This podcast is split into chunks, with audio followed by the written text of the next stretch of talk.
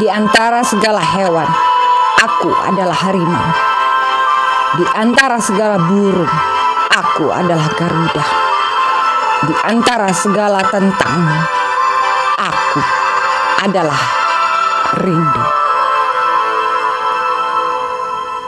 Aku adalah ibu pertiwi yang senantiasa menantikan cintamu.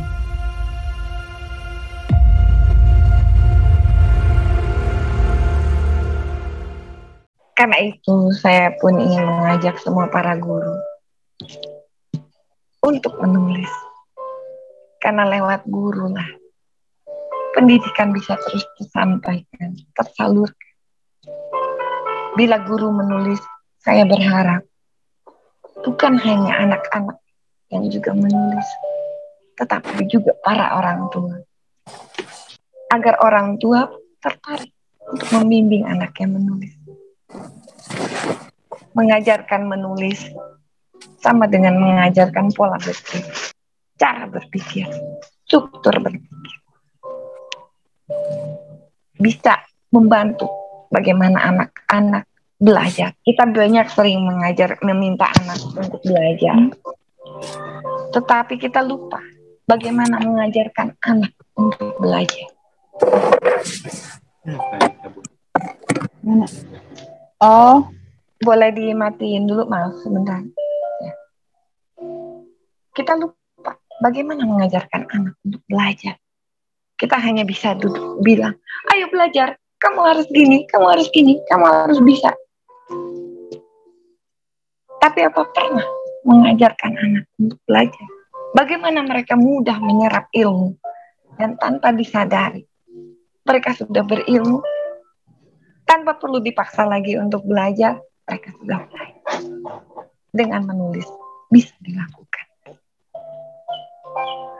Kalau melihat perbandingan sekolah-sekolah di Amerika sekolah-sekolah di Eropa, di Australia, di bahkan uh, di Singapura, di Malaysia, anak dari umur atau dari kelas 1 SD setiap hari yang pertama harus dilakukan adalah menulis, bukan menghafal. Tulisan mereka bisa acak-acakan. Ya, tetapi cara membuat tulisan itulah yang membentuk pola pikir. Mereka jadi bisa menemukan akar masalah, menemukan masalah, dan kemudian menemukan solusi. Dan ini terus dilakukan di negara-negara lain, ya mengajarkan anak untuk menulis. Saya ingat banget bu anak eh, adik saya eh, waktu di Amerika.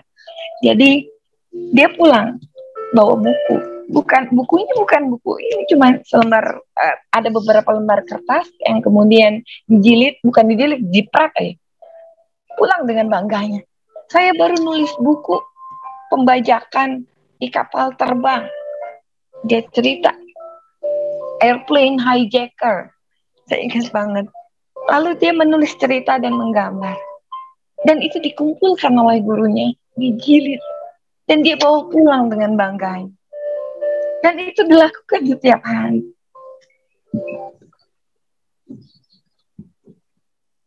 Itulah metode yang mereka ajarkan di negara-negara luar, di mana-mana, termasuk di Indonesia di masa lalu. Membantu anak untuk bisa belajar adalah dengan mengajarkan mereka menulis.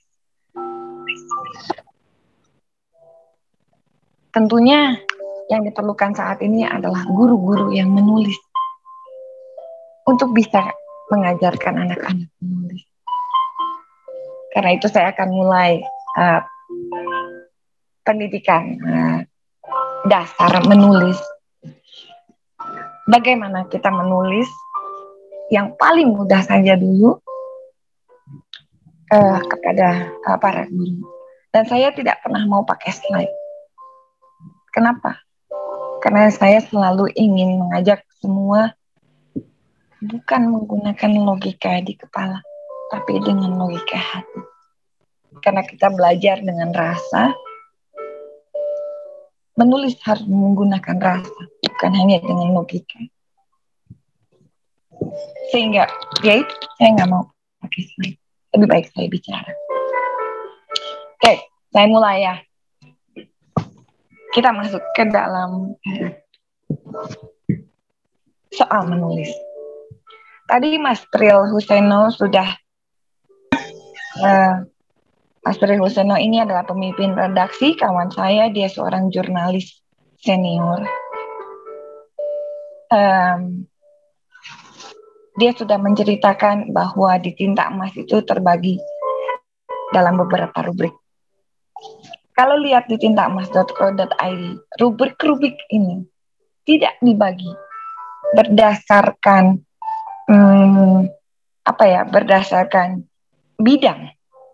Tetapi rubrik-rubrik yang ada di tinta emas dibagi berdasarkan jenis tulisan. Karena saya ingin semua yang membaca mulai belajar membedakan mana jenis-jenis tulisan. Jadi ada tulisan narasi. Di sana ada rubrik narasi, di dalamnya adalah jenis tulisan, esai, opini, dan jurnal.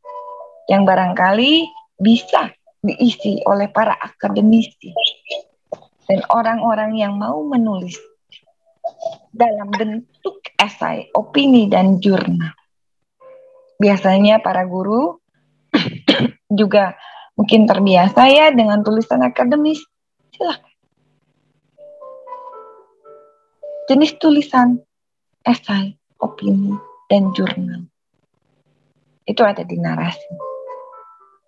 Lalu yang berikutnya, yang paling kita terbiasa adalah jenis tulisan jurnalistik atau reportasi. Di kami disebut sebagai mata warga. Siapa pun bisa menulis karena kita hidup. Menulis, menceritakan. Gak mungkin gak pernah jalan-jalan. Ya gak mungkin gak ada peristiwa dalam kehidupan dan perjalanan kita setiap hari. Semua bisa ditulis. Itu bisa ditulis di dalam mata warga dengan jenis tulisan reportas, liputan, jurnalis. Lalu kemudian ada lagi rubrik seni dan budaya. Nah ini isinya adalah jenis tulisan yang lebih banyak kepada sastra. Kita manusia paling banyak belajar menulis adalah lewat catatan harian dan membuat puisi. Ya enggak? Mungkin kalau yang udah seusia saya nih malu ya nyebutin nama menyebutin menyebutkan umurnya malu tapi tapi tapi ya udah lihat lah rambutnya putih. Tetapi ingat gak waktu zaman 80 90-an yang namanya diary itu penting banget. Bahkan ada acara radionya, ada TV-nya. Saya ingat banget dulu dengan sahabat saya, eh, dengan kawan saya ya, Sarah Zepira, mungkin dikenal namanya. Waktu itu saya pernah telepon dia dan pada acara Dear Diary Dear Diary, tulisan yang kita tulis catatan harian dibacakan. Tapi sekarang, ya karena dengan gadget dan lain sebagainya, siapa yang nulis diary? Sedikit sekali. Karena itu saya eh, kami menyediakan tinta mas, menyediakan rubrik seni dan budaya silahkan menulis di sana. Ya, betul. Bahkan catatan harian dalam bentuk puisi atau catatan kecil bisa ditayangkan di seni dan budaya. Yang penting cuma satu. Original. Tidak coba. Tidak menyontek. Itu saja syarat yang ada di sini. Oke, jadi pembagian tulisan dari narasi, isinya ada esai, opini, dan jurnal. Lalu ada mata warga, yang jenis tulisannya adalah jenis uh, jurnalistik, bisa reportase, liputan. Ada seni dan budaya, di sana kita bisa menulis berbagai bentuk. Ya. Sastra, puisi, dan puisi, cerpen, cerber, bahkan sekedar catatan harinya. Silahkan. Lalu yang satu lagi di rubrik ragam. Ini adalah ragam tulisan yang populer. Ada yang isinya sifatnya bebas atau boleh lebih populer lagi disebut dengan tulisan bebas kali ya. Jadi ragam tulisan bebas yang tidak termasuk dari kategori di sana, silakan bagi saya semua berhak untuk merdeka, termasuk di dalam menulis. Jadi tinta emas memberikan ini semua. Dan itulah jenis-jenis tulisan yang ada. Kalau misalnya di pojok Mariska, memang ini agak sulit. Eh, karena butuh waktu, proses dan belajar untuk menjadi eh, mem memiliki bentuk dan gaya tulisan sendiri yang berbeda.